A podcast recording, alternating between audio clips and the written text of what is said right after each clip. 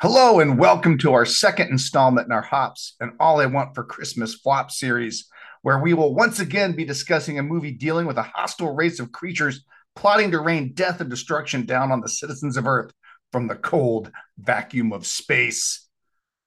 Only this time, it's not based on a beloved 80s toy. No, this time it's based on an obscure trading card series from the 60s.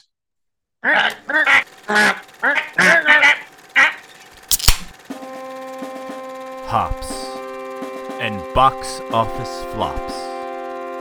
A place where we can celebrate the underdog films, the bombs, the disasters, the much maligned movies that have drowned in their infamy. So please sit back, grab a beer, and enjoy the show.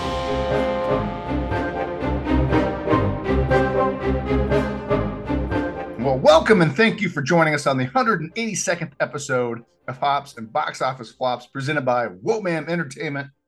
We are the internet's number one bad movie and good beer podcast, is rated by badass bus driving moms and Ray J. I, Chumpzilla, will be hosting tonight for the second installment in the Hops and All I Want for Christmas Flop series, where we'll be reviewing movies based on things kids might want to find under the Christmas tree. In this episode, we're talking about one of Tim Burton's bigger misfires 1996's Mars Attacks. It's a tongue in cheek love letter to Cold War era sci fi movies based on a Topps trading card series of the same name.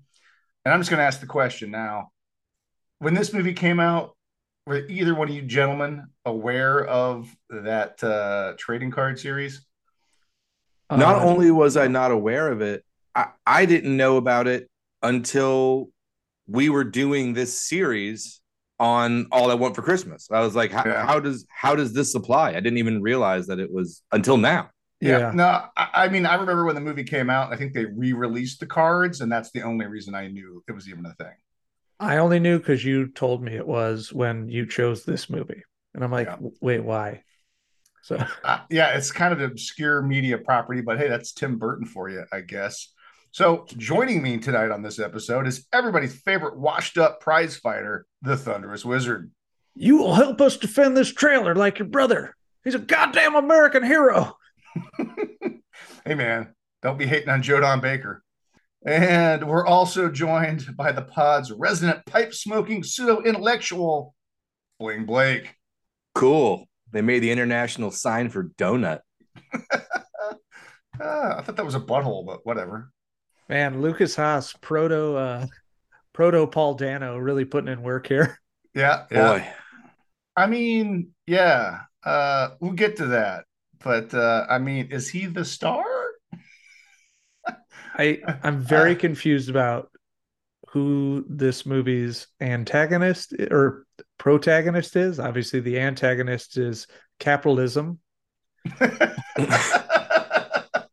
I thought it was the well. I mean, okay, fair enough. I mean, I was going to go with the uh, the the military industrial the mil- complex, military but industrial the- complex is certainly up there. Yes, But the actually, vapid vapid the- nature of U.S. Uh, society.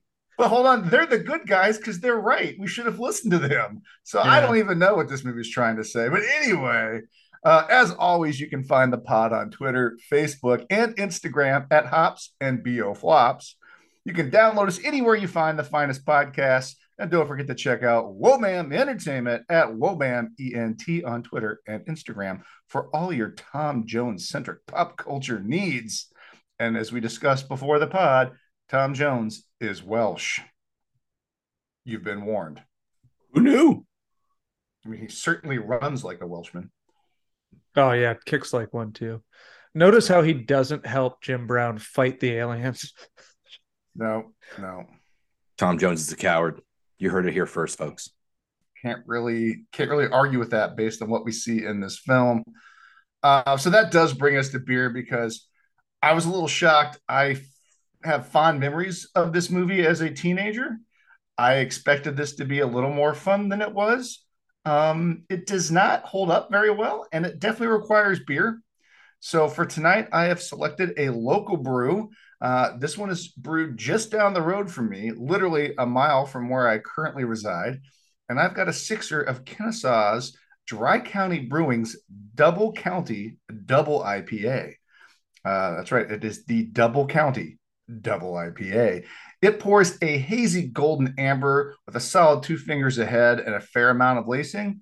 Um, it's got a strong hop and like pine aroma, and the hops on this guy Simcoe, Denali, uh, uh, Zeka, and Nugget, and it's definitely hoppy. Um, and it's got a very bitter flavor on the front end, but it does finish a bit smoother with some citrusy and malty notes. Uh, so it's got decent balance, uh, but it's definitely Captain Cash approved at a 9.5 ABV. And it does a decent job of smoothing out that aggressive ABV. So if you like a bitter, hoppy double IPA, then I think you'll be very happy with Dry County's Double County. So if you're passing through the Southeast, I would recommend giving it a try.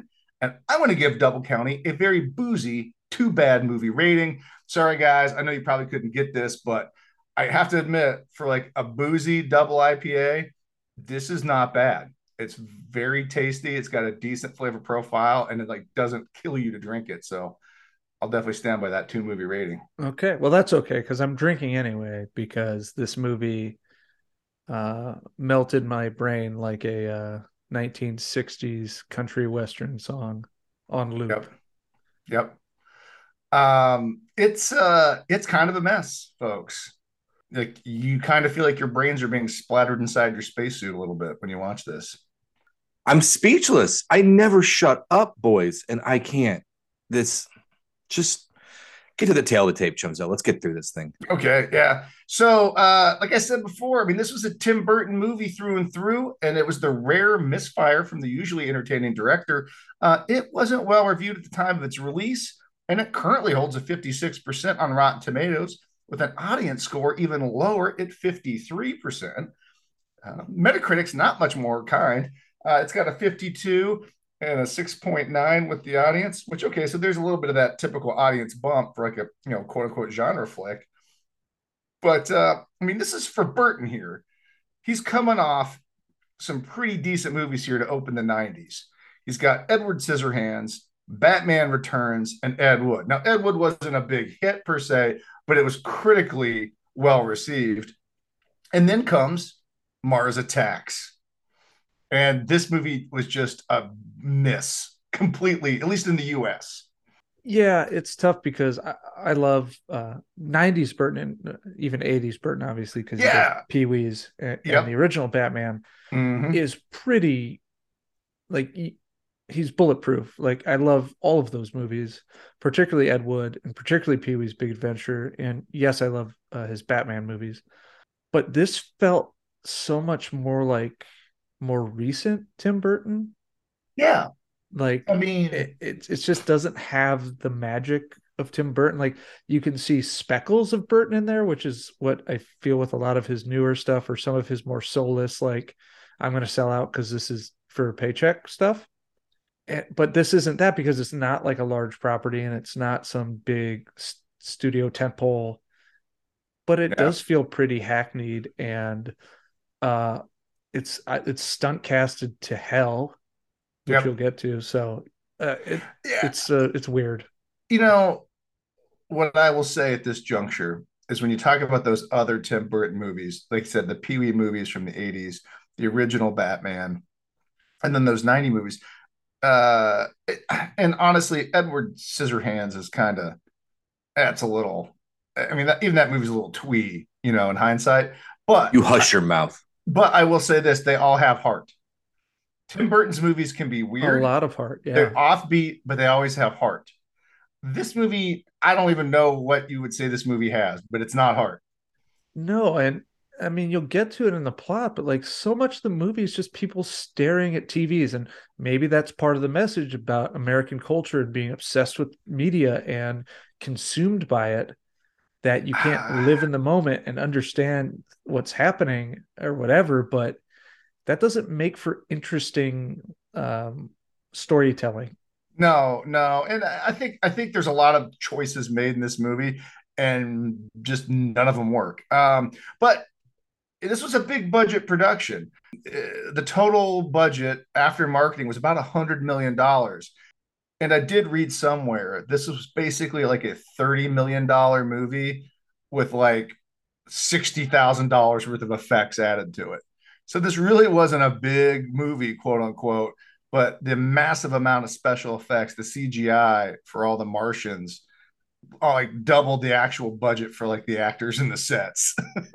But you can tell that too, because a lot of the practical stuff like doesn't even really go with what's happening on the screen. People are just Yeah. getting blown up out of nowhere yeah. frequently. And the the the digital effects aren't good. Yeah, yeah, and, and Like they're uh, intentionally bad. I think. Like I mean, I think Correct, that's part, yeah, part it of the was- shtick, but like Yeah, they that was part of the look shtick. good.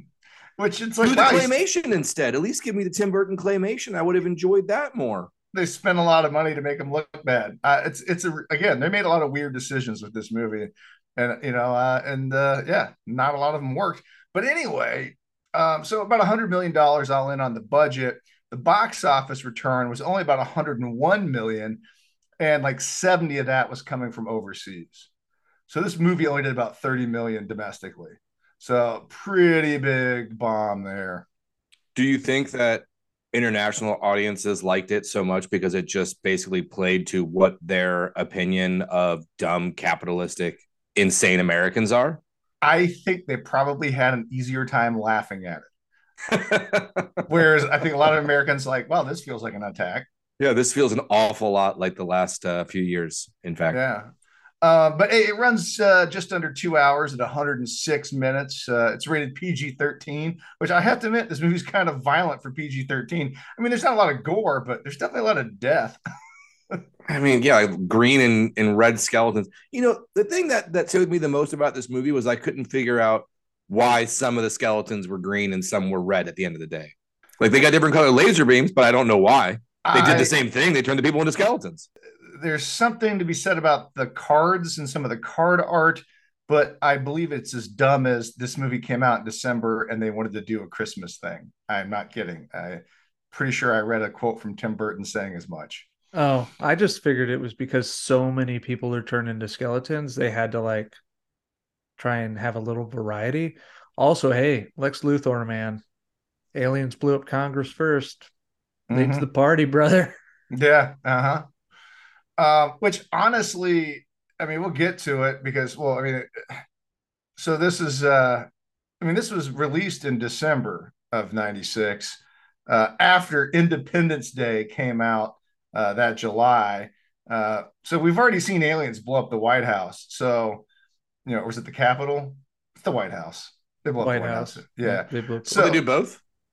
I, I can't remember. I haven't seen that movie in a long time. But even I was reading like a oral history of Mars Attacks, and Tim Burton indicated like, well, hey, we had more stuff planned for like international capitals to get blown up, but one, we ran out of money, and two, Independence Day already did it, so we just stuck with our Congress getting vaporized.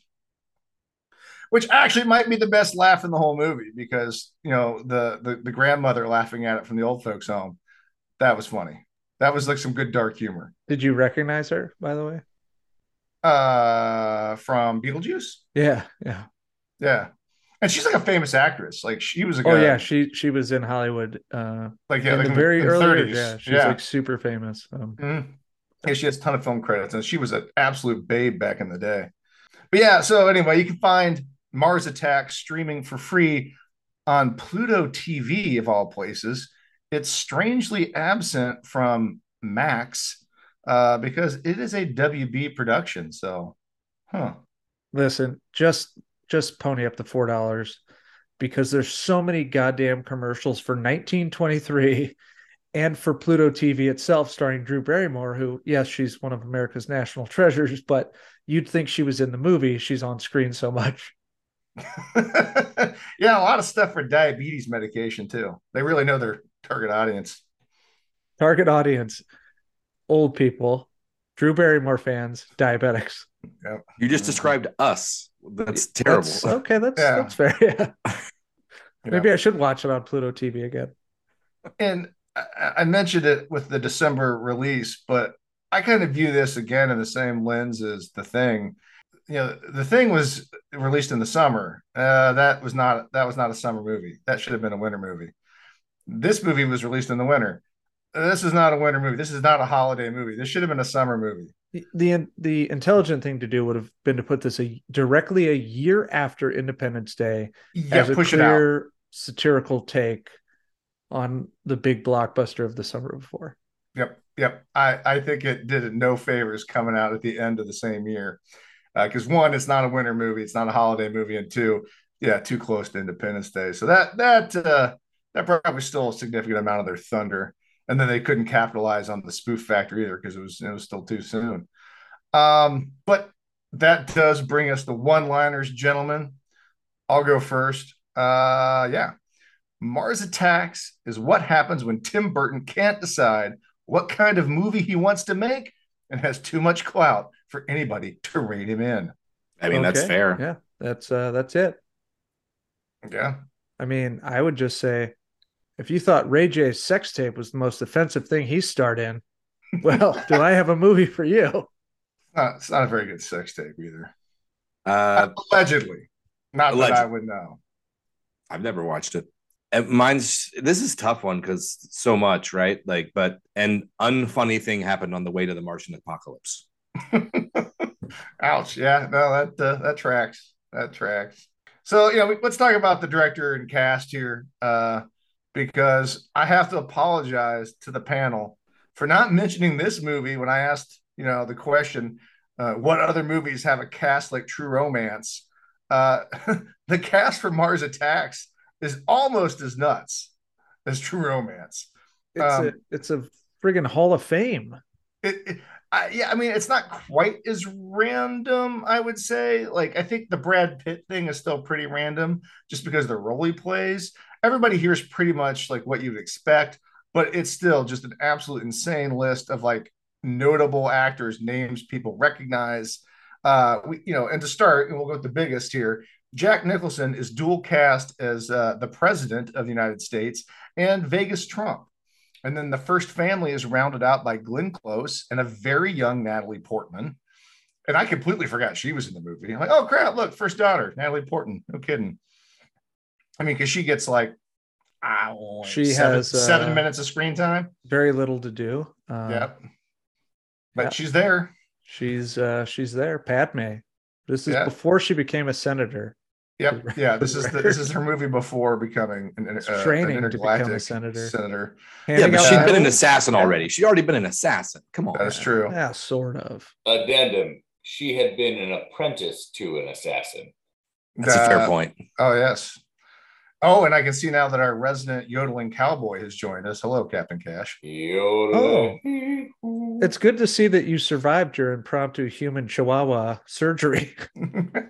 You know what? It's the fastest I've ever lost uh, about 100 pounds. Yeah. I feel like I look great. Yeah. Uh, so we also have Pierce uh, Brosnan as a, a Kahlua scientist, Sarah Jessica Parker, uh, uh, uh, with Michael J. Fox, uh, Annette Bening, Pam Grier. Welcome back to the pod. Uh, Martin Short, Jim Brown, Danny DeVito shows up for like six lines. For, Uh, for reasons, because he worked with Tim Burton before, so why the hell not? Yeah, because he's the penguin. Yeah, Everybody else showed up. Tim Burton has a real simple rule for Danny DeVito a hat. Always got to be a hat, preferably a top hat, but he's in every movie and he's wearing a hat. Mhm.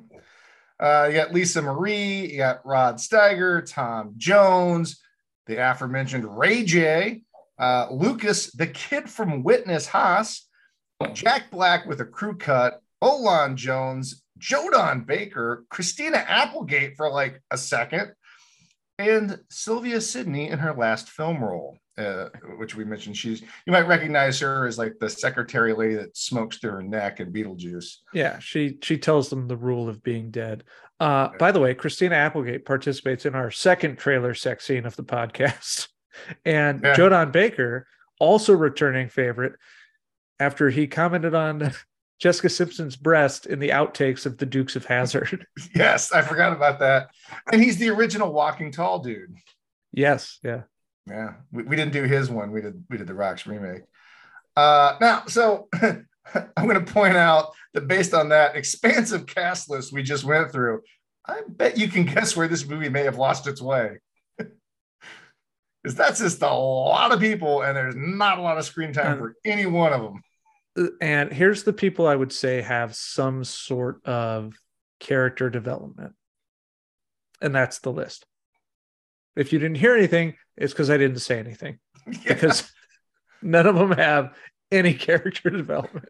No, we spend the most time theoretically with Jack Nicholson as the president. The president sort of has a storyline. I, I like him, I but I prefer his Vegas drunk huckster uh, version, which, Which I is think so is, fantastic. is done intentionally to say like, hey, politicians are just drunk hucksters in suits.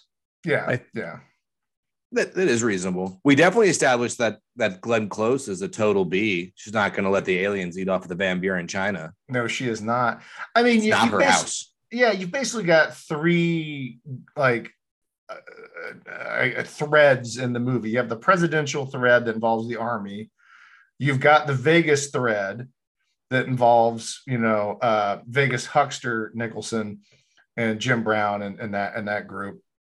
And then you've got, I, I, I guess you could throw the science science guy thing in there too with with Pierce Brosnan and the Yeah, you Sarah got the me- Parker Yeah, the then- media. and then you and then you and I guess that's maybe like a fourth one or whatever. But then you also have the the uh, trailer park folks, which again is very which is very much like very similar to Independence Day.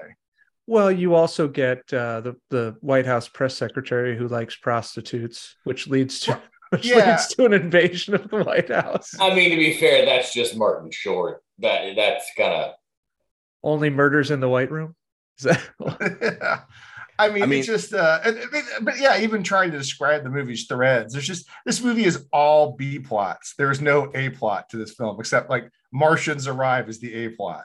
Come on, man. They use the same plot device as the G.I. Joe, the movie that we just did, you know? Ki- kind of. It's it's very similar in the fact it's like I, who's doing what and where is everybody? I don't. Yeah, State Um, secrets yeah. for Punani. Good The, training. uh, listen. Uh, yeah, right. That's that's a very true, good yeah. point. Yeah, They did it in Independence Day.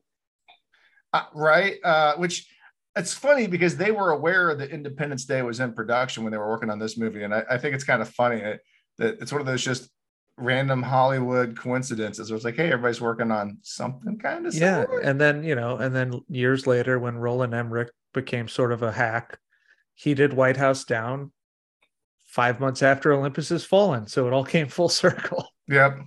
Um, and then uh, we can't, you know, ignore the fact that Danny Elfman returns to work with Tim Burton after they had some falling out over Ed Wood. I, I don't even know what the deal there is, but he came back to do the score for this film, which is oddly unimpressive and forgettable for Danny Elfman. Usually, usually a highlight of a movie, not this one. Yeah, Usually, you get at least one that you kind of hum later. I'm not really Uh-huh. sure I can do that for this movie. I mean, I- I, I do like the vaguely 60s sci-fi vibe of some of it, but Sure. the Yeah, movie very is generic, just though. so forgettable that you like forget all about it. It's sort of like his score for Justice League. Like there's some stuff in there that's okay, Yeah. but the movie's pretty forgettable. So you just like it just washes over you. And that's Yeah. how this music was in this one. It was like, oh, I know that's Elfman.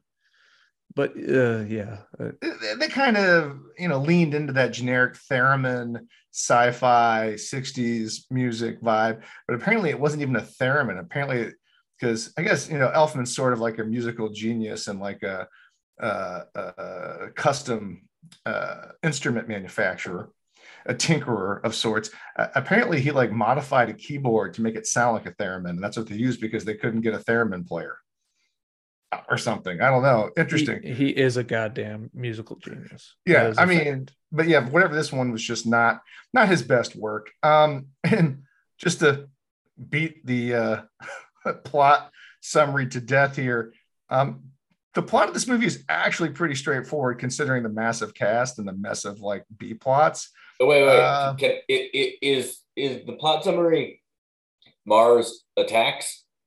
Yeah, pretty much. I mean, That's it. Martians. Yeah, no, Martians invade the planet, and humanity is all but doomed by their own stupidity before being saved by dumb luck in the form of a Slim Whitman song. That's the movie. I mean, everything else that happened is just Yeah.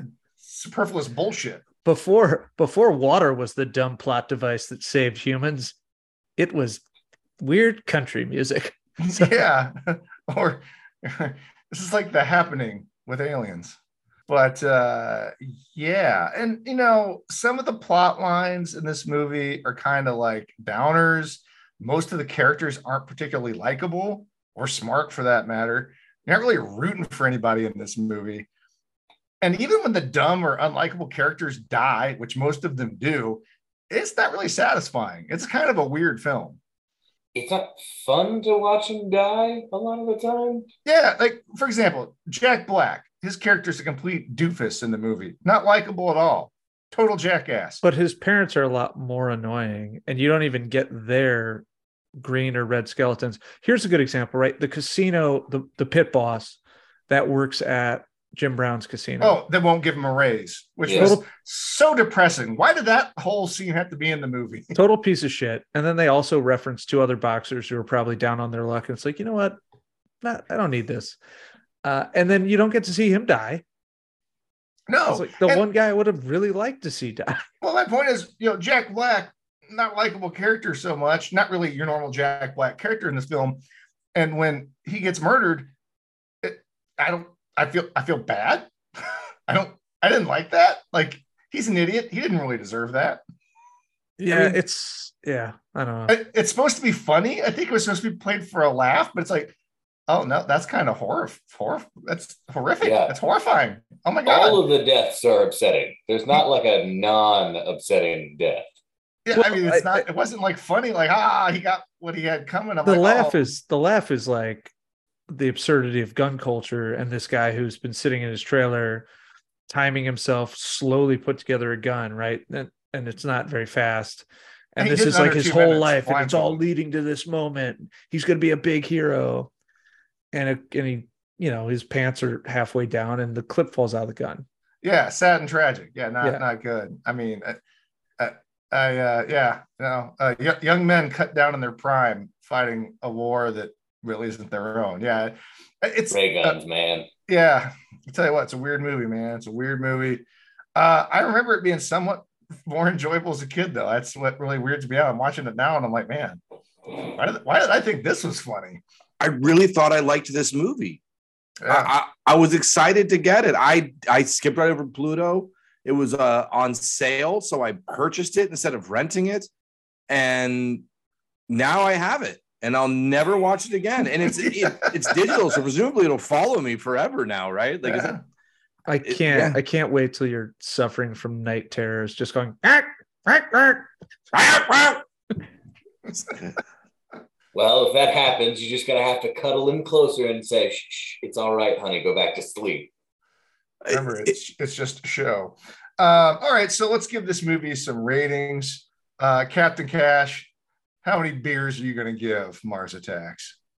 Ah, you know, I don't I didn't wind up disliking as much as I did when I was a kid because when I saw this as a kid, I I don't know, I was expecting something different and it freaked me out. And I think going into this knowing it was gonna be like a pitch black comedy, I'm like, oh, okay, it's kind of fun now. But ah, what it's like what 110 minutes, Uh, 106. 106. Yeah. I I call it three or four. Do you like sci-fi and black comedy? Three. Kind of on the fence about that plan. Four to five. Yeah, that's probably fair. What do you say, Bling? yeah, I, I think that's really fair, uh, Cash. And and I'm with you. And I do like sci-fi and black comedies. So I'm at three, uh, three pain beers and a, a bump of ketamine. I've I've never done ketamine, but I have to imagine that that watching this movie is the exact same experience as being what they call a, a K hole. I'm I told. say, do you, do you really want to double K hole yourself though? Yeah, I mean- no, it certainly couldn't hurt. I think anything would help your enjoyment of this film. This feels like an appropriate venue to give it a shot. Yeah. I don't know why. I don't No, know. if, if there's a movie that's going to make you experiment with drugs, this is definitely high on that list. All right, that brings us to you, T Dubs.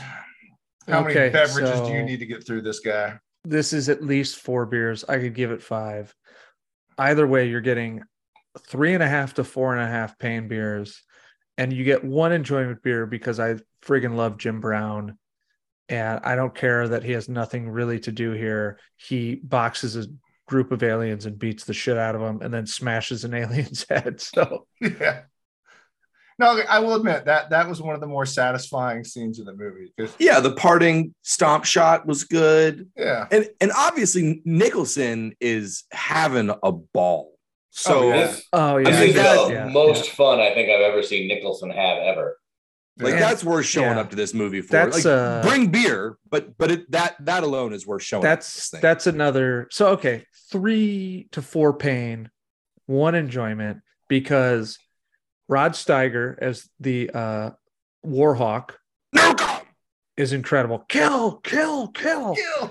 and uh, Nicholson is really incredible as the Vegas, uh, you know, man of ill of, of Yeah. ill stature. He's like a casino hotel owner or something. and when he yeah, calls developer. he calls the president of france also brilliant and then jim brown Yeah. so yeah you can't really undersell how how fun nicholas nicholson is and he clearly was just like rolling in the money they paid him to do this Yeah, I really enjoyed his little fireside chats as the president too.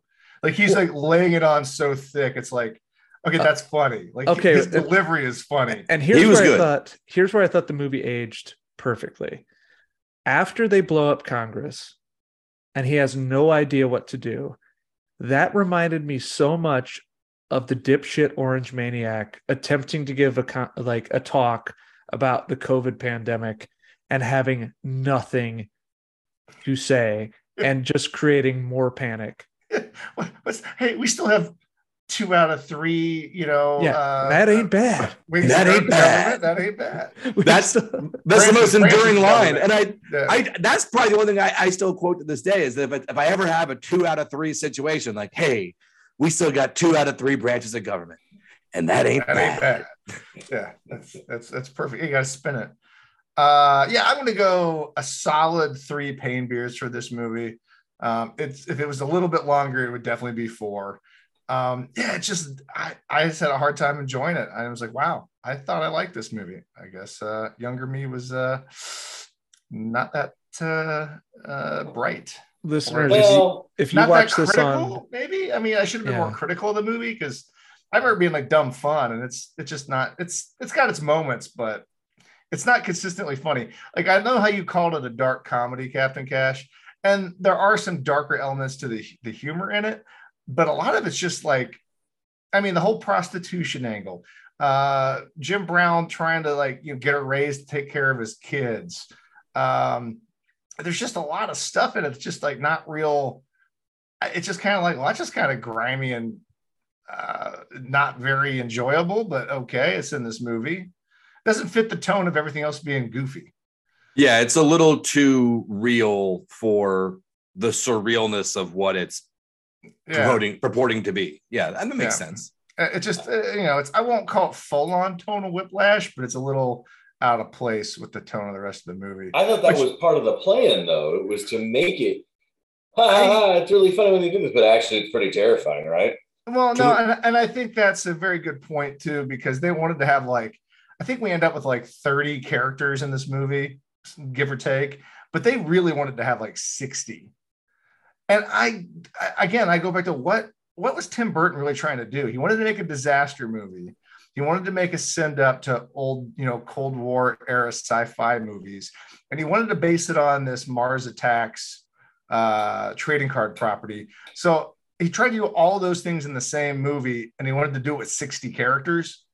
I mean, that's where someone goes like, okay, Tim, I think that's at least that's at least three or four ideas, and maybe two of them are good. And that's called a TV show because you can't do a hour and 45 minute movie with that many characters. See, Yeah. here's the thing.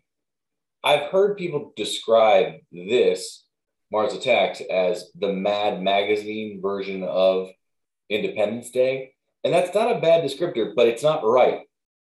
This is the Mad Magazine version of Doctor Strangelove. oh yeah, yeah. Yeah, oh yeah, yeah. Yeah, it Mhm. definitely So- borrows from that uh, It's heavily. that- yeah, it's that weird. Like again, this movie is such a it's such a strange thing, which that's kind of why it's worth coming back to for to me because this is just such a weird movie It is. everywhere. No, and, and it's clear in this film that Tim Burton was taking inspiration from like previous sci-fi movies, uh, from Ed Wood, you know, Plan 9 from Outer Space, and from Doctor Strangelove. Absolutely. War of the Worlds. War of the Worlds. Yep. Yep. In fact, they wanted to use some of the sound effects from War of the Worlds, but they could they couldn't get the rights. Um, because you know, they because that's how that's how you know overt they wanted the homages to be. I mean, that, that that's not a secret. That was part of the the, the gimmick uh, they were going for. But anyway, uh, we've covered the plot and our beer ratings. So let's take a break here and hear from the skeletal remains of the guys over at the Hop Nation USA podcast. Hey everyone, this is Steve, And this is Adam, and we're part of the Hop Nation USA podcast. Pittsburgh's number three craft beer podcast. Join us every Friday for new beer reviews. We'll talk about the news, history, and homebrewing. Plus, we'll sit down with the best brewers and industry personalities that'll have us, So whether you're a casual drinker, a hazy boy hophead, or even if you're a whale hunting cellar hoarder. just search Hop Nation USA on Apple, Spotify, or your favorite podcatcher and join the nation. Welcome back to Hops and Box Office Flops, presented by Wobam Entertainment. We're still talking about 1996's Mars Attacks. And uh, I mean, we've kind of already done this as we usually do, but let's cover our general impressions of the film. And then I've got a few questions for the panel. Uh, yeah, I mean, I want to hear a little bit more on your on your thought there, Captain Cash. I mean, in general, I do think this movie does a, a, a pretty accurate job of putting imagery from the trading cards it's based on on the screen. We get several scenes that are directly lifted from the card art. And at the same time, whether it's the spaceships, uh, you know, the, the cheesy flying saucer effect, uh, the Warhawk general, the war room, the politics, you know, that lends itself to some of those Cold War era movies and, and the Doctor Strangelove. I mean, there are parts of this movie that like you can clearly see they're trying to do a thing. But what what I can't put my finger on, aside from just the scatterbrained, like massive B plots, why why doesn't it weave together? What's what's missing here? Why doesn't that all pull together? Because I feel like you could pull that off somehow, but I, this movie didn't do it. It that it never felt a need to, and I think that's where it suffers. Yeah. But there, the part of the gag here is look at these idiots and watch them die.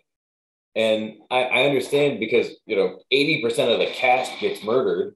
Mhm. I get why you wanted to have like a wide look. Look at all these a holes. Oh, they're all dead.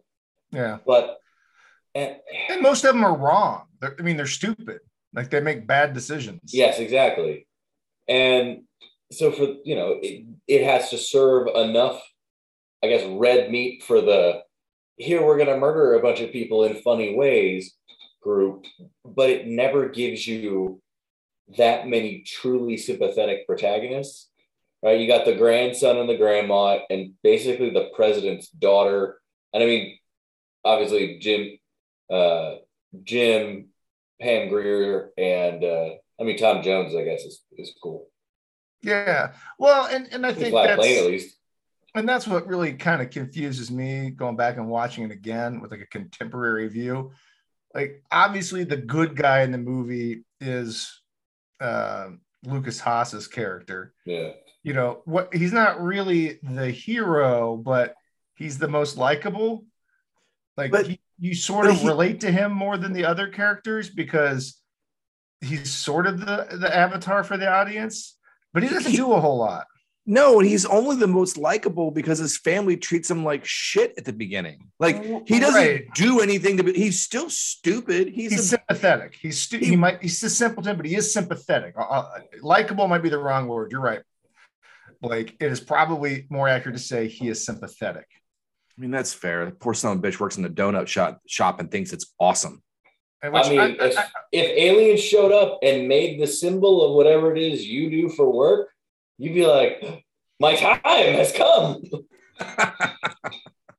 Yeah, which th- that's probably one of my biggest complaints watching this again is you actually don't, and I, I know it's probably a point, uh, you know, specifically made in the movie, but I think it would have made a little more sense to give a little more view into the Martian culture. See, I don't, I don't know that I agree. I, I, I I think mean, part of the absurdist humor is that you have no idea what the Martians are actually saying. right, and then and they're weird, and they just do weird stuff to Yeah. whatever, and they're just generally evil. Um, I, I get that, but I yeah, think it, I think it would, I think it would. I I get I get it I get it, but I think that's a that's a miss. I think again if if they would have done something more with the Martians, because honestly, the one thing they give us is the Chihuahua head deal with Pierce Brosnan's character and Sarah Jessica Parker, and that to me is like one, it's the like the weakest visual effect in the movie, and that's not done on purpose. That was just a bad special effect, and two, it's not funny. Well, I I agree. Yeah, I don't. I, it's a little absurd. I don't Yeah, think I agree, but it's not it's not like a big laugh. I don't think That's there's fair. anything visually um, discerning from Martian to Martian, and that's a problem. And I get they're all drones and they're sort of working for the Martian Emperor, but you go to the ship and they're just recycling special effects for the most part. And to me, that's obviously that's a, a sign of the year and where special effects were, but it's also like, okay, maybe don't go there that much and and save the money because if you just have Martians standing around doing the similar things in their underpants, like why are we showing it?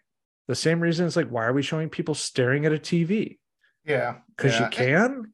And some You of that have Martian, yeah, some of that Martian stuff is straight from the cards because I, I did go through and look at the card art. There's not that many of them. There's only like 52 cards or something like that. And I mean, I when you if we talk about why this flopped, right? Like the 90s is such a weird place and time to try and do something like this.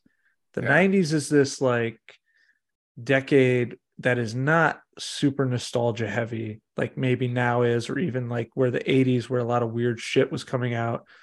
This, like, there's just no, I, I can't imagine the interest for this in the 90s Yeah. for a s- for an obscure 60s card set whereas now you'd have fucking idiots buying these on ebay like it was cool again oh my god they never had them oh no, they go these things go for thousand a set of these cards, the original like 1962 Mars Attacks cards.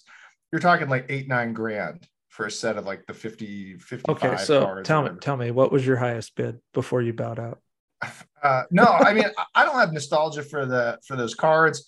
Um, I just thought the movie was fun as a kid.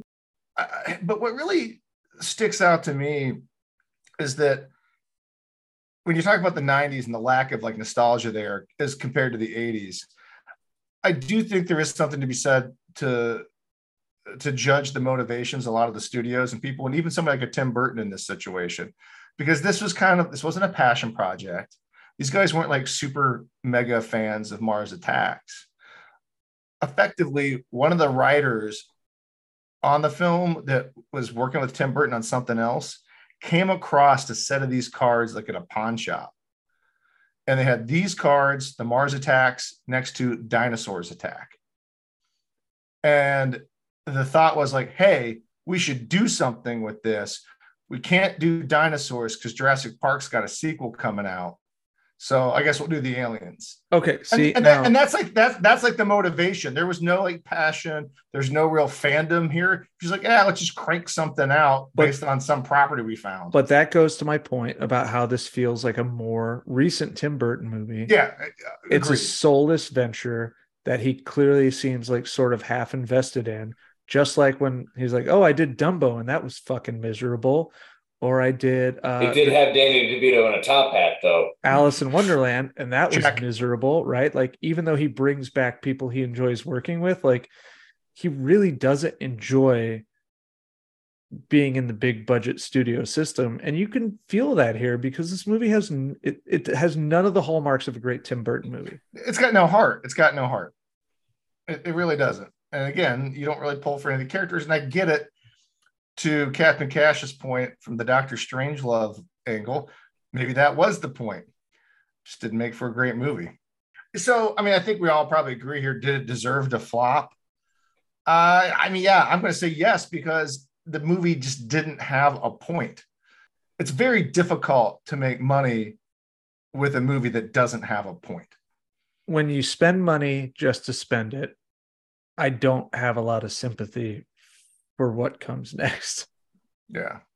we didn't get any of that money on the screen uh, for whatever reason. I guess other than the actors. I mean, they they were the money, but yeah, it, it I, it's terrible. It's it's of course a deserted flop. There's there is no story. Which I get it, that's part of the gag, but uh yeah, not not great. you know, it's not absurd enough for that to fly.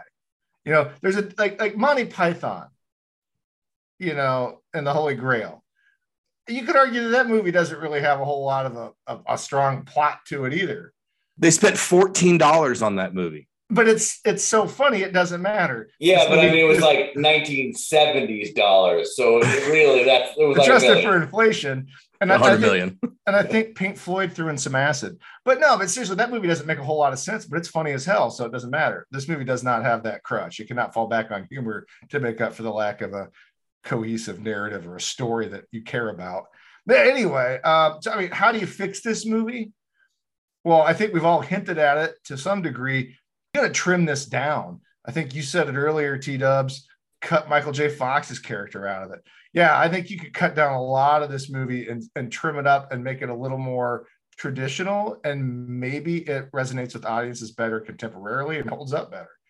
Listen, Wow, Yeah. Trumpzilla. yeah. But- That is a that's a hill to die on. Get But- Michael J. Fox out of your movie. Oh yeah, Yeah. send that to the studio. You got Well, uh, but here's the thing though. If you do that, you turn this into literally scary movie version of Independence Day. And I, I you know, I, I don't know if Tim Burton would have ever been okay with that. So I mean, I don't know. Maybe you can't save it as a Tim Burton movie. I think I would have watched Tim, Tim Burton's Independence Day. That'd Yeah. be awesome. I think you can save this. It just it has to be a lot funnier and it has to have a central focus. And maybe you just make that central focus on Nicholson because he's the most uh, watchable. Like your eyes are drawn to his characters and have it go. But shifting the focus as many times as it does robs any characters of value.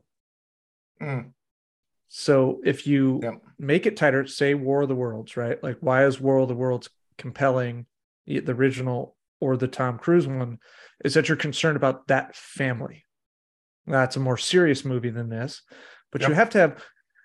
Honestly, the heart of this movie is James Brown or Jim Brown trying to get back to his family, but Jim Brown is barely in the movie, and Pam Grier's barely in the movie, and the kids are also barely in the movie. So and it's so Independence Day though, with the two with the kids. A hundred percent, yeah.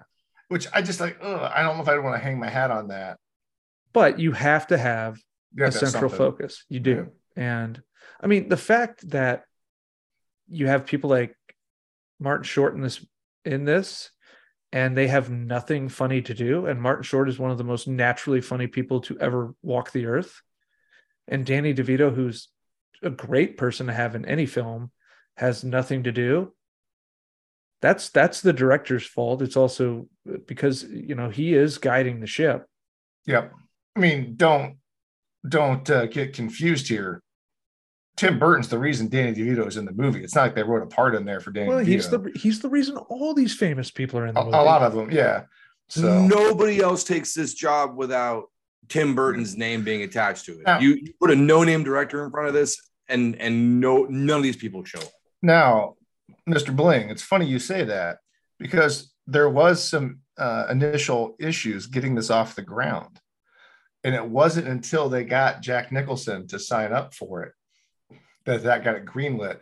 I was I can't remember if it was the screenwriter or somebody was saying, and I think it was like a Variety article that basically at that time in Hollywood, there's only like a handful of actors that could just get a project greenlit by signing on. It was like Harrison Ford, Tom Cruise, and Jack Nicholson. Like, if that guy said he'd do it, the movie got its money. Well, I mean, shit, Jack Nicholson is the reason Batman got made. Yep. I'll go to Because- all those movies just because of those actors for sure. And and he did Yeah. Batman for basically free and said, I'll take the receipts. Yep. Which worked out quite well. Which I saw is the reason- six days and seven nights in the theaters. God damn it! Oh you, sh- no. you shouldn't admit that. live Yes. on it. is, is that the is that the one with Anne Heche? It Yes, is. Yeah. R.I.P. Oh, oh, no, sorry, Anne. Uh, anyway, yeah, but no, I mean, this this movie, yeah, it wasn't a slam dunk until they got Nicholson signed on. And fun fact, because this does not come up later, uh, the studio absolutely said that you cannot kill him. Uh, And so, th- so then they dual cast him and killed him twice. can't do what now? Oh, don't you tell. So Don't I you mean, tell Timmy what to do. Timmy's gonna get a little aggressive. yeah, I, I, I, I do like my that. criticism back. That that's ballsy, and I like it. I do like that. That's a nice flex. Well, but you know, Nicholson was probably like, "Oh no, no, no, I'm gonna die." Yeah, Twice. Do Yeah. it twice. Give it. come on, I'm gonna do it. Hit me. They're hit me. They're gonna to. plant their ridiculous Martian flag in my heart, and then I'm going to catering. Get out of my trailer. uh, yeah. Uh, okay, so I got to get this out of the way now because I've been joking about it like all week as we've texted about this movie. Was anybody absolutely surprised that Annette Bening was like low key hot in this? Like, Hell way, no. way, way too hot. Like, maybe uncomfortable. I'm like, I don't remember Annette Bening being this hot. Oh my gosh! Like, how did I miss that as a teenage boy? and honestly, I don't think I knew who Annette Bening was, and that I might have just been like, oh, that the hippie chick was kind of, she was kind of a smoke show. Always bringing it. Annette Gosh, yeah. Bening bagged Warren Beatty, who was famously the playboy of Hollywood. I, I, I can see why, because I tell you what, Annette Bening's never had an off day. Fact. yeah, no, she's she's bringing it in this movie. I'm bringing out the new hashtag. Benning still bangs. She does. Um, and uh, her character, wh- why? like, like I like- Burton's like, "Ah, I want to have a new age chicken. I. I like how they make her being a former alcoholic a plot point, only to like not give a shit when she returns to being an alcoholic. She just starts drinking. I mean, I guess it's kind of like, like, well, smoke if you got him. Like, I mean, uh, yeah, yeah. It, it, and it feels like kind of part of the other thesis of this film, as far as I can figure, which is all humans are liars and beneath your contempt. Yeah, yeah. I, I'm not sure how to feel about a lot of stuff in this movie. Oh, I, it's so important for me not to, you know, not to be a drinker anymore. Ah, fuck it, it's all just lies anyway. Get to the the world's ending. moon, moon crystals can only get you so far. Once the Martians invade and start turning people into red and green Christmas skeletons, you can bust out the Yeah. Jim Beam again. I It's think fine. then you need Mars crystals. Yeah. Never ask a Navy man how much he's had to drink. This is none of your goddamn business. I'm just a man, the same as you. Anyway, right in the lumberyard. All right. Um, so best casting in the movie other than Jack Nicholson. You know what? I actually don't like my answer. I initially had down here Jack Black because I- thought he did a really good job in that role, and you can see like the glimpse of like, hey, that guy could be pretty funny. It looks like, but now in hindsight, the more I have thought about it, he might be like the biggest waste in the movie because they completely miscast him. He's he's up there. Yeah. He should have been say. the love. He should have been the lovable. He should have had Luke Haas's or Lukas Haas's character. Yeah, he should have I saved don't Grandma. You- you- He you was let- he was less than nobody at that point. Like he was Yeah, not but- a name to put it. I mean, the guys did it was Lukas Haas, I suppose. So Well, no, he's the kid from Witness. But no, I mean, I- I'm just saying, like, he- he probably could have had more fun in that role if you made him the lovable goof, and not and not like the you know. I, I guarantee you the movie is funnier if he is the straight man reacting to what is happening. Hundred percent. I don't not, disagree with uh, you. not the hammy, uh, you know, uh, Yeah. proud boy. Not I'm GI, just saying- not GI Schmo. Yeah. Yeah. I'm just saying, like hindsight, good bad casting decisions or overused, underused is really tough. Like it wasn't like Jack Yeah. Black was was a known entity at that point in time. You can't really hang your movie on him. But again, I I don't know that that really applies to this movie because there's so many people. They barely hung the movie on anybody. I guess they hung it on Nicholson, and he he did hold up his end of the bargain for sure. Sure. And, and and my thought was like finding Jack Black and using that guy, I, I give him credit. But for worst casting, I know I'm so sorry, T Dubs, but I just Don't did don't not feel Jim Brown in this. Dude, I will tell Jim Brown what you said. And then because he's uh he's a little up there now, I will kick your ass for him. I would okay, I would be very clear here. I would not fight Jim Brown. Not in a million years. You're, you're Jim- implying that it would be a fight. Yeah, Like, He wouldn't. Like, like, Yeah. you, like, like, like, it's up to you if it's a fight or not. Like, no, No. You, you can show up swinging your hardest. It still ain't gonna be a fight. like Yeah, no. like Drew Barrymore, Jim Brown is a national treasure, and I don't give a shit how bad he was in this, and he wasn't great. He's Jim Brown. I, but I also don't think he was anywhere near the worst part of the movie. He he, he was like one of two characters. You're like, oh, okay, this guy's not an asshole or an idiot. Yeah, I, I think they should have given him a better part. I think that's probably my biggest gripe too. Is like he didn't seem super into the role, but at the same time, they didn't give him a whole lot of meat to work with. But Uh, for a little incident that happened in Brentwood, uh, that part would have gone to OJ Simpson. Oh, oh no, Oh boy. Oh, would- man. Nordberg. Nordberg. Don't tell me I'm wrong. Well, I'm just saying between between that and Ray J, we'd have a lot of Kardashian. So, uh, you think this movie was dark before? Imagine the guy just trying to get back home to kill his wife. so I can get him and cut my wife's head off. Hey, how come how, how come Pam Grier's not one of the skeletons, but she's still dead? Don't ask questions. All right. Martians Uh, can kill lots of different ways. It's not just red and green lasers, guys. Yeah. Okay, this these morbid jokes are probably never acceptable. I apologize, team. Oh, it's yeah. my fault. Sorry, sorry. First of all, James, the bus driving murderer. you're you're hundred percent wrong, Chimpzilla. The uh, best casting was Pierce Brosnan as the uh, hopelessly naive uh, scientist. He's basically the scientist from the lawnmower man. Yes, he is. He is great in this movie. He nails it. Uh, I also love like the sort of um, meta commentary about the vapid nature of of America, of him choosing to eschew going on an actual news network to attend a fashion show, like a fashion television show, to talk about the alien invasion. Yeah. Again, though, this movie's just not good enough at what it's doing to make that like Yeah. So the other extension of that bit is when he is debriefing the president and the military guys on what they think they know about the aliens after seeing them on TV.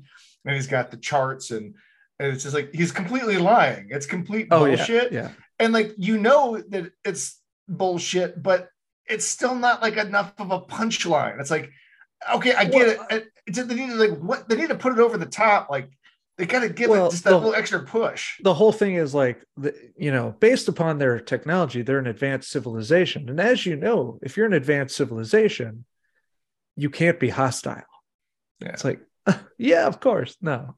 Well, and of course they're wrong. And then Yeah. like, what- like, what do you think they can read our minds? He's like, "Hmm, perhaps. Like, you have no idea. Like, there's, yeah but, but there needs to be like a bigger joke there, other than just like he's lying. It's a little too subtle. yeah now Like- worst casting was martin short because i love martin short immensely and you have to be the antithesis of a competent writer to make him any less likable Yeah. and funny i you don't know, get it here's Well- the thing what i don't like about his arc or whatever his little thread in the movie is that he picks up hookers twice as as, though it was necessary to establish a pattern to make the joke work he could have just picked that martian lady up at a bar and the gag still works That would work a that- lot better than her just standing outside of 1600 Penn.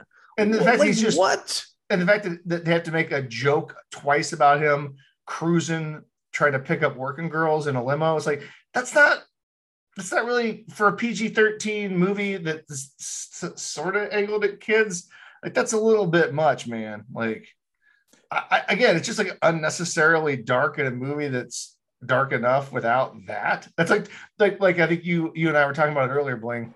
that's too real that's too gritty that, that's too Zack Snyder, man. Hey, Like- kids, who wants to see Dusty Bottoms pick up a prostitute? Oh, see no. that, but see Oh, that's the no, funny thing. Don't bring three amigos into this. Oh man. That's little little Nettie goes to war. That's why I uh, I, I actually like Martin Short uh, being cast in this role. And maybe I just spent too many years inside the Beltway, uh, and I know too many people that that work in politics. But like the overt sleaziness, the the picking up hookers in a limo right outside the White House, like that is the brashness and like the like shit don't stick on me, Teflon Don kind of uh, mentality that so many of these DC elite have. And so I think that really was supposed to be a, I think it was a great casting because he does play the slime ball really well. To your point, T dubs, criminally underused, like from a comedic standpoint. Like they, they should have made him funnier, but I like him being sleazy and I and I like where they were going with it. I think he does play that sleazeball character very, very well. Yeah, you know, that's a really good point. They probably should have got more screen time with him and Nicholson together. Listen, I'm sorry. It was Chekhov's hooker. It was important it was there. You have a hooker on the mantelpiece in the first act, should be fired by the second. That's all that happened. I, I don't have a problem. Yeah. You make an excellent enough. point. And, it's uh excuse me, it's Chekhov's love gun. no. Yeah. I didn't know you were a Kiss fan. Yeah, it's like a little little kiss action here. Um That's his you know, dick, Ronnie. He's talking about his dick. He's talking about his dick. So we've already mentioned that the special effects in the movie were meant to be bad because they were supposed to be retro-y. But I will admit, now that we're talking about uh, Martin Short and and and the Martian girl, when he rips off a little bit of her face, and you get to see the Martian like jawline and whatnot, like underneath her exposed cheek skin, it doesn't move when her mouth moves. Might be the worst special effect in the film Well, even worse than the dog because you can see her teeth are clenched because it's a skeletal thing but then she talks or chews gum and opens her mouth and that that little exposed jaw stuff never moves. That that effect in, it makes no sense entirely because she's like six feet tall to start. Yep. And then when she rips rips off the suit or it rips off the suit he's back to being a tiny martian. I uh but i don't agree that Martian dress technology, man. yeah, Yeah, it's right. definitely the because the way the that martian moves is kind of cool and kind of freaky in a, in a, in a lot I of mean, ways. honestly, the the spy Martian lady is one of the more enduring parts of this. Yeah. I would Yeah. say it's the the dog head still remains the worst. It's it's just not. It's it- very weak. Yeah it's weak. And and it's not that good of a joke. No, I mean that you have like again because you're not invested in the characters, so When she that's gets a, that's little big like problem. when she's flattered because Pierce Brosnan is like saying that he like the head of Pierce Brosnan is saying that he likes her, and the Chihuahua does a little Chihuahua dance. Like, okay, I'll giggle, but that's the best you're gonna get out of me. Like that was it. Like I was like, Alright. ah. They did, they did a little doggy dance. The doggy dance was funny, but other than that, man, like let the record show they got a chortle out of bling blake yeah, I was like seven and a half beers in and kind of half asleep at that point in time. So it is what it is. the doggy dance. I like it. Yeah, but no, in general though, I do feel like a lot of the effects look flat. And I think they could have, I don't know if just the time or what, but they could have gone for like the cheesy effects, yet somehow made it less crappy. Uh, no, there, there's some stuff that's a lot where I think for the mid '90s they hold up okay. Some of the stuff crashing into buildings is really bad. Really, Well, some- really some- bad. And Yeah. you mentioned it, some of the explosions, some of the practical They just explosions don't- look super cheap. They're just there. They're just happening, and they don't make sense. Yeah. Like they're doing noises off screen, and then an explosion happens. So it's kind of. But overall, like the Martians, I, for the mid '90s, like the '90s are notoriously, like are notorious for CGI that just does not hold up. Yeah. I thought this was like fine. It's whatever. Yeah, Doesn't guess- ruin the movie, certainly. no, it's not else. it's not the worst part. What about the giant robot mech guy? That was pretty good. I thought that was one of the better ones, in fact. Yeah. I'm surprised they didn't do more with that because that was actually pretty cool. Yeah. I mean, I don't know. And that's My guess straight, is that cost extra money. that was probably expensive, but that's straight from the cards too. That was like like verbatim from one of the cards.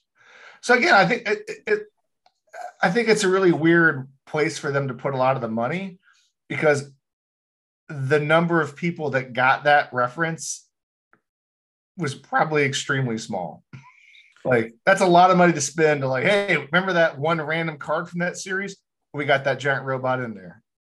Yeah, I certainly had no idea where it came from. Um, that probably cost a buttload of money. you know, and I think to to your point, T Dubs, like like why does the CGI hold up as well as it does because it's certainly not good, right? Like it's not like blowing us away with its its realism or whatever. And I think it's because Burton chose to go with that, you know, that 50s sci-fi movie aesthetic. Yeah. And so, you know, those terrible explosions into the buildings, like, yeah, they were terrible, but like when it happened, I was like, yeah, that that meshes, you know, that that is Yeah. not tonal turbulence. Um, you know, that that does all go together. And so same thing with like the the the not so great aliens. 'Cause I think they were originally per Tim Burton's, you know, affinities. I I think they were going to do claymation on this, Yeah. but it was just way too much money and took too long and yada yada yada. Takes But- forever. And, Yeah. but, and so the aliens aren't that good, but because none of the other practical effects or the other special effects are particular, like they're intentionally not good, it doesn't stand out so poorly. If that makes any sense. you know, I will say this. I do appreciate the fact that they made the faces on the Martians very expressive.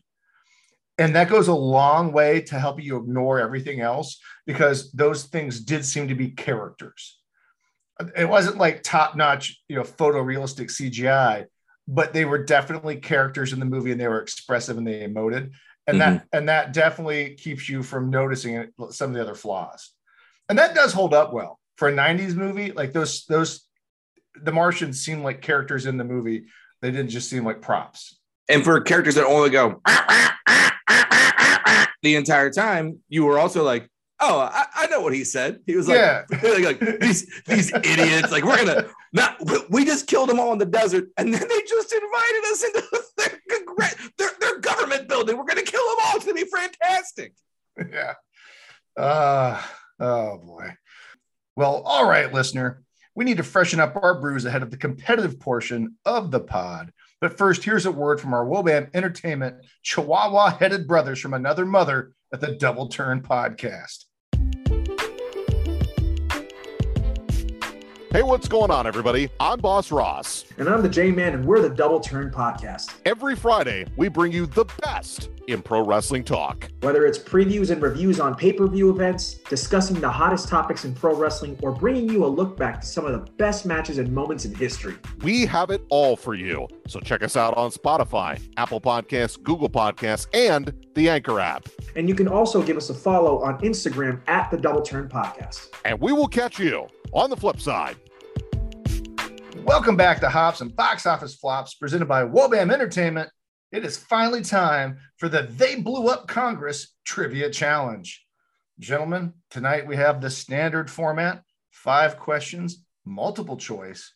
And tonight you'll be playing for a pair of authentic red and green skeletons from the film Tis the Season. Tonight's chime ins are act, the Nancy Reagan chandelier, we Are Your Friends, or any of the pod standards. Good luck, gentlemen. All right, question number one. Screenwriter Jonathan Gems said he was fired for refusing to cut what scene from the script? Was it A, the burning cows, B, Martin Short's cruising, C, Danny DeVito's cameo, or D, Jack Black's death? And you're in China. That would be Bling Blake. I'm gonna go with burning cows right off the bat. It was the burning cows. Oh wow! They were Yeah. like, PETA is going to be all over us if you do that. You got to cut that. Oh And yeah, because that looked so real. He The refused very to take it realistic burning cows. Uh, also straight from the cards. oh, that's fun. Yep, burning cattle, one of the cards. Yep. I guess if I was like 90 and I really loved this card series, I would love this movie. You'd Yeah. have to really, really like the card series, but I, Mhm. I didn't even know they existed. Yeah, and the opening scene is also uh, a little, you know, toss up to uh, War of the Worlds as well. That's one of the Oh. first homages in the film. But anyway, hey, that's one point for Bling Blake. Let's get on to question number two. Speaking of gems, he was a frequent Tim Burton collaborator. He even wrote an unproduced Beetlejuice sequel with what title? Was it A, Beetlejuice Lives, B, Beetlejuice 2 Dead Again, C, Beetlejuice Goes Hawaiian, or D, BJ2 colon Beyond Limbo? Ack, ack, ack, ack, ack, ack. That is Captain Cash. It is Beetlejuice Goes Hawaiian. That is correct. Yeah, I knew that. No way! I thought that was a total like joke one. I was laughing. No. No, and that was Nope, the literal that's a title. thing. Yeah. Yep. I don't Well, know why I kinda know that, see but I know that. Yeah, I I want to see that really badly. somebody get the Kickstarter going. Let's get let's get Wow. on this. Rumor is there is a sequel written like now that they do intend on using. That's the rumor. There- yeah, there is a Beetlejuice too that's that's happening, right? Keaton's in, like That's It's- that's the rumor. Yeah. And I I'm guess here they'll have for it. some I guess I'll Yeah. have free time now. So Yeah. even uh uh what's his uh, you know the mom that leaves her kid home alone is coming back. Uh Catherine O'Hara, right? Oh, wow. Again, rumors, but we'll see. Oh, not right on. All right. Well, hey, we got two people on the board here as we head into question number three. Mars Attacks is not Burton's lowest rated movie on Rotten Tomatoes. Which film is? Is it A, Planet of the Apes, B, Alice in Wonderland, C, Dumbo, or D, Dark Shadows? That is Captain Cash. See, I, I was going to guess it was Ed Wood. And Oh, then no, that's- clearly Ed Wood was critically Ed Uh, is critically loved. It's like critically an acclaimed. Yeah. Oh, People okay. think that should have been uh, nominated for Best Picture. I think Yeah. it's Dumbo. Dumbo. C, that is incorrect. Ah, T Dubs, Bling Blake, can you steal? Goddamn American hero. T Dubs, I think it's Dark Shadows, Dark Shadows. D, that is correct. which I saw in theaters. Ooh, that's the Johnny Depp like Uh-huh. vampire yeah, one, it's a vampire. Based yeah. upon a TV show. Not a thing I'd admit to, but Yeah, yeah, Yeah. No, it's uh 35% on Rotten Tomatoes. Planet of the Apes comes in at 44, Alice in Wonderland 51, Dumbo 45. I, I can't believe uh. Big Fish didn't make the list. Dude, Big Fish is a tremendous movie. Big Uh, Fish yeah. like is that movie, but people hate it. Uh, if you hate Big Fish, it's well this, reviewed. th- this is like if you don't chew Big Red, then fuck you. Think, you Joe, don't like no, Big I not Fish. prune candy. Uh, oh boy. I just one important question: Does Danny DeVito wear a top hat? he does. He does. Not that bad. Can't have a bad movie with Danny DeVito in a top hat. It's a fair point. Dude, he's a- Dumbo. He's a friggin' werewolf in Big Fish. he is. I like that movie. It's a good movie. Yeah, it was all right. But hey, I think that ties us It's, up. no, at no, no, no. it- that- it's not board. all right. It's a goddamn treasure. Yeah. All It's a dad you're, you're- movie. You know, I'm a pushing- sucker for dad movies. You're I'm- pushing it a I'm- little bit. You're pushing it a little bit. I'm surprised Captain Cash isn't a fan, but uh, but hey, no, I, I, again, I think that well, I uh, looked at bat for Big Fish. okay. And Guardians of the Galaxy too. Okay, well, hey, I think we're all tied up at do like ones Guardians across the the board now. This is quite the competition, gentlemen. Uh, so let's see who pulls ahead with question number four. Lukas Haas's character wears a T-shirt featuring one of Tim Burton's favorite bands in the movie. What band is it? Is it A, Alien Sex Fiend, B, The Butthole Surfers, C, Oingo Boingo, or D, Toad the Wet Sprocket? Vampire in China. That's Bling Blake. Burton feels like a Toad the Wet Sprocket guy to me. ah, that's just fun to say. It but is. no, D, Toad the Wet Sprocket is not correct. oh, Captain Cash, you're welcome, Thunderous boys. Wizard. Can you Um, steal? uh, uh, we still have got two out of three branches, Uh, And that ain't bad. that ain't bad. and that Bad ain't bad. T Dubs, what you got? I feel like you know if Oingo Boingo is not one of his favorites, then how did this relationship with Danny start? Yeah, exactly. That's what I was gonna go with. So C, Oingo Boingo, final answer? Yeah, that's my answer, That is incorrect. I'm sorry. dude. What okay, a so one way down to street the Burton Butthole is. Surfers, or what was the other one? Alien Sex Fiend. Because I'm just trying to think in '90s terms. What would they Mhm. let somebody have on a T-shirt in your PG-13 movie? Mhm. And somehow I feel like they, they could have got away with the Butthole Surfers better than Alien Sex Fiend, even if Alien Sex Fiend is on brand. Oh, Butthole Surfers. B, the Butthole Surfers is incorrect. It It's was Alien Alien, Sex Sex Fiend. Yeah, Which I guess was- the I guess the T-shirt was like the album art, so I'm not Oh, sure if the name actually appeared or whatever. Well, I mean, he just wrote a character into it, and that was Martin Short. Who's the alien sex fiend? Sex That count? That's uh yeah. Well, I think that counts. Okay, well here we go, guys. We're all tied up. Ones across the board as we head into question number five for all the marbles. Speaking of music, what was the actual title of the Slim Whitman song that defeats the Martians? Is it A, I Remember You, B, Indian Love Call, C, Tumbling Tumbleweeds, or D, The Cattle Call? Ack, ack, ack, ack, ack. That would be Captain Cash. It's the Indian Love Call, which seems kind of a shitty name. That It's- seems a little suspect. Yeah. A little racist. Ooh. Just a smidge. Fun fact my dad owns a copy of that record on vinyl. He has the Uh, single. so on good vinyl. news if Mars ever does, in fact, attack. My dad's got us covered. Chumps, Cool. Chumpzilla's dad has the record, the Alien Sex Pest T-shirt, whatever the name of that band was, Yes. and also Jack Nicholson's uh, Vegas huckster wig. Yeah. Yeah, yeah, no, uh, all all facts. That is all true. Well, congratulations, Captain Cash. You have won the They Blew Up Congress Trivia Challenge. I will get your red and green festive Christmas skeletons in the mail. I'm sure you will enjoy them. Uh, Santa's gonna love those. hmm Yeah, very festive. Very, very festive. Santa All right. also loves to eat skeletons because Santa is a cannibal. Or is it because Santa is the grown-up version of a tooth fairy? You start with the tooth fairy and eventually you get the bone fairy that is Santa. And it can only be Exactly, yeah. by glasses of milk because of the calcium. Remember that movie, The Oh. Bone Collector? Yeah, that was based upon Santa, but they Yeah, decided to make it his nurse. I was really hoping that it's because skeletons were made of cookies. Mm, cookie Mm. oh man, Bling Blake would have been arrested at midnight digging up digging up a grave.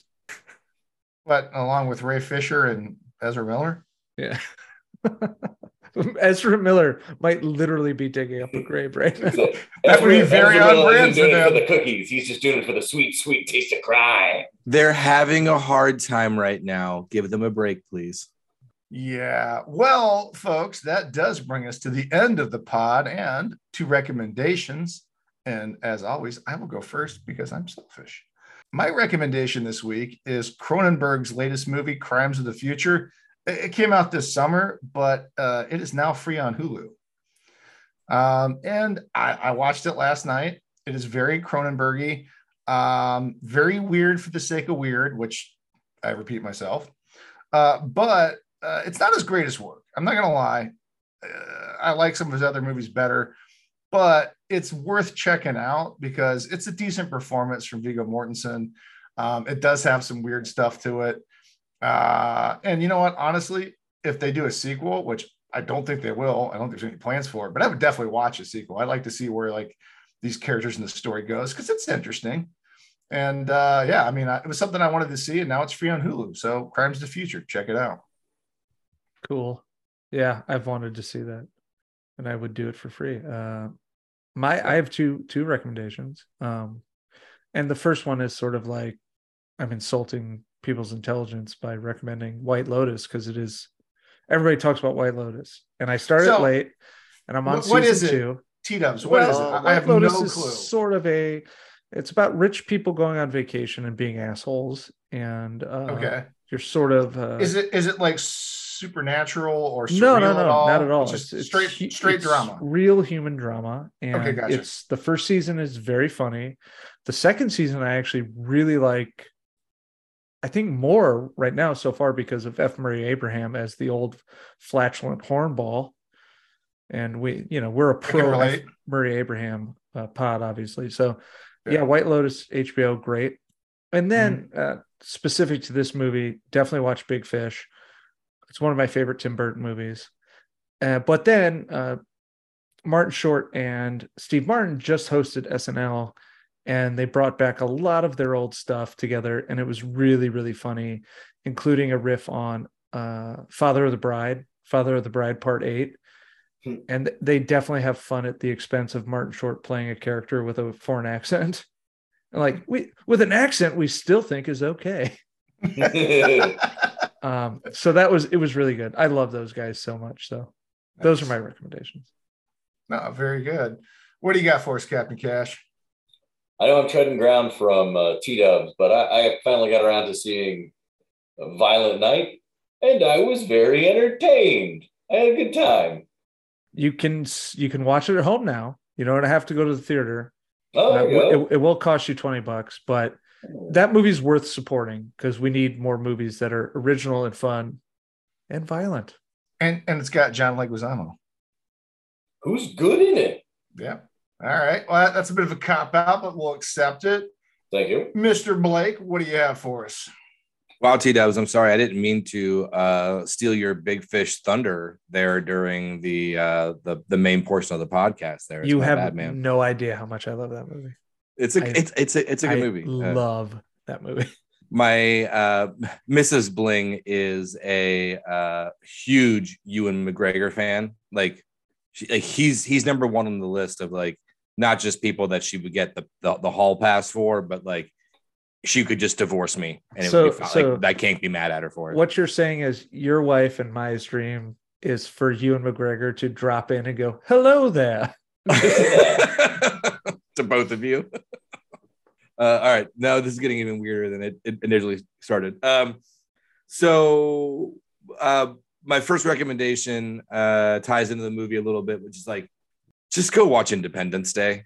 It's so much better than this. I love that movie. Uh, like And it's you get, yeah, I mean, it's and you get Jeff Goldblum. you get Jeff Goldblum, Jeff you get Bill Goldblum, like- Pullman. Danny DeVito in a funny hat does not beat a Jeff Goldblum. Mm-hmm. I mean, Danny DeVito specifically in a top hat, you got even odds. But without that top hat, Goldblum. Do we do we all agree that you know Danny DeVito is like hung? It's just like it's like a baby arm punching an apple. I mean, Oh, that's, he's to a be. tripod that's sure. clearly what he's working with, right? obviously. Have you seen Rhea Perlman? Ooh. Uh, I'm sorry, that's ridiculous. Uh, my my second one uh, goes along with uh, T Dub's hat and things that only boomers should like, and uh, that is the CBS sitcom Ghost. I have not been consuming a lot of new media lately, but I Oh. really like Ghosts on uh, CBS or Paramount Plus, whatever you have. Captain Cash loves that. It's a I- great I show. do, But I I watched the British one. The British one's fantastic. Uh, once oh I my got god, through it's one of season one, I those. went back and oh, watched you that. Yeah, pretentious fuck. total. All right. Uh, and then of course one that came up in the pod tonight that I have to just like give another shout out for. Like, man, I watched Role Models uh again like a Oh, week wow. ago, ten days ago. Wait, wait, we're That talking movie's- Seann William Scott and Paul yeah, Rudd. and Paul Rudd. Um, it's so all right. funny. It's still so funny. I love that movie. Uh, so anyway, yeah, that's all I got. No, that, Oh, that works. uh, that works. We need we need a, a Christmas one, right? Uh, I mean, not technically, but don't stop. go watch Die Hard. Yeah, Die It's Hard. not as it's not as good of a Christmas movie as Lethal Weapon, Well- but well- go watch Die Hard. Well, I will say this. I mean, Die Hard, and obviously, I think you know, Violent Night, right, is kind of a send up to that type of Christmas movie as well. Absolutely. So Oh, yeah. that, that fits. We'll, we'll accept it. Well, thanks again for joining us on this episode, loyal listener. Next episode, we'll be getting totally savage with the Thunderous Wizard while we talk about a feature length Nintendo commercial, also known as The Wizard. I love it. It's so bad. Nobody gets 60,000 on Double Dragon. As always, you can find the show on Facebook, Twitter, and Instagram at Hops and Bo Flops. You can find me on Twitter at Chumpzilla8. Captain Cash is at C A P T C A S H on And if I got that number wrong, don't at me. I don't care. Yeah. And uh, the Thunderous Wizard can be found on Twitter at Writer TLK. And don't forget about Bling Blake. He does the Twitters from at Bling Blake. And the ray gunned corpse of Mayor McCheese can be found at HBOF McCheese on Twitter. And don't forget to check out our friends over at Wobam Entertainment at wobamentertainment.com. All right. If you enjoy the show, leave us a review on Apple Podcasts and be sure to like, share, and subscribe. And don't forget to connect with us on social media. I think I covered it all there, folks. And just remember, even in a time of intergalactic crisis, people still want to roll them bones.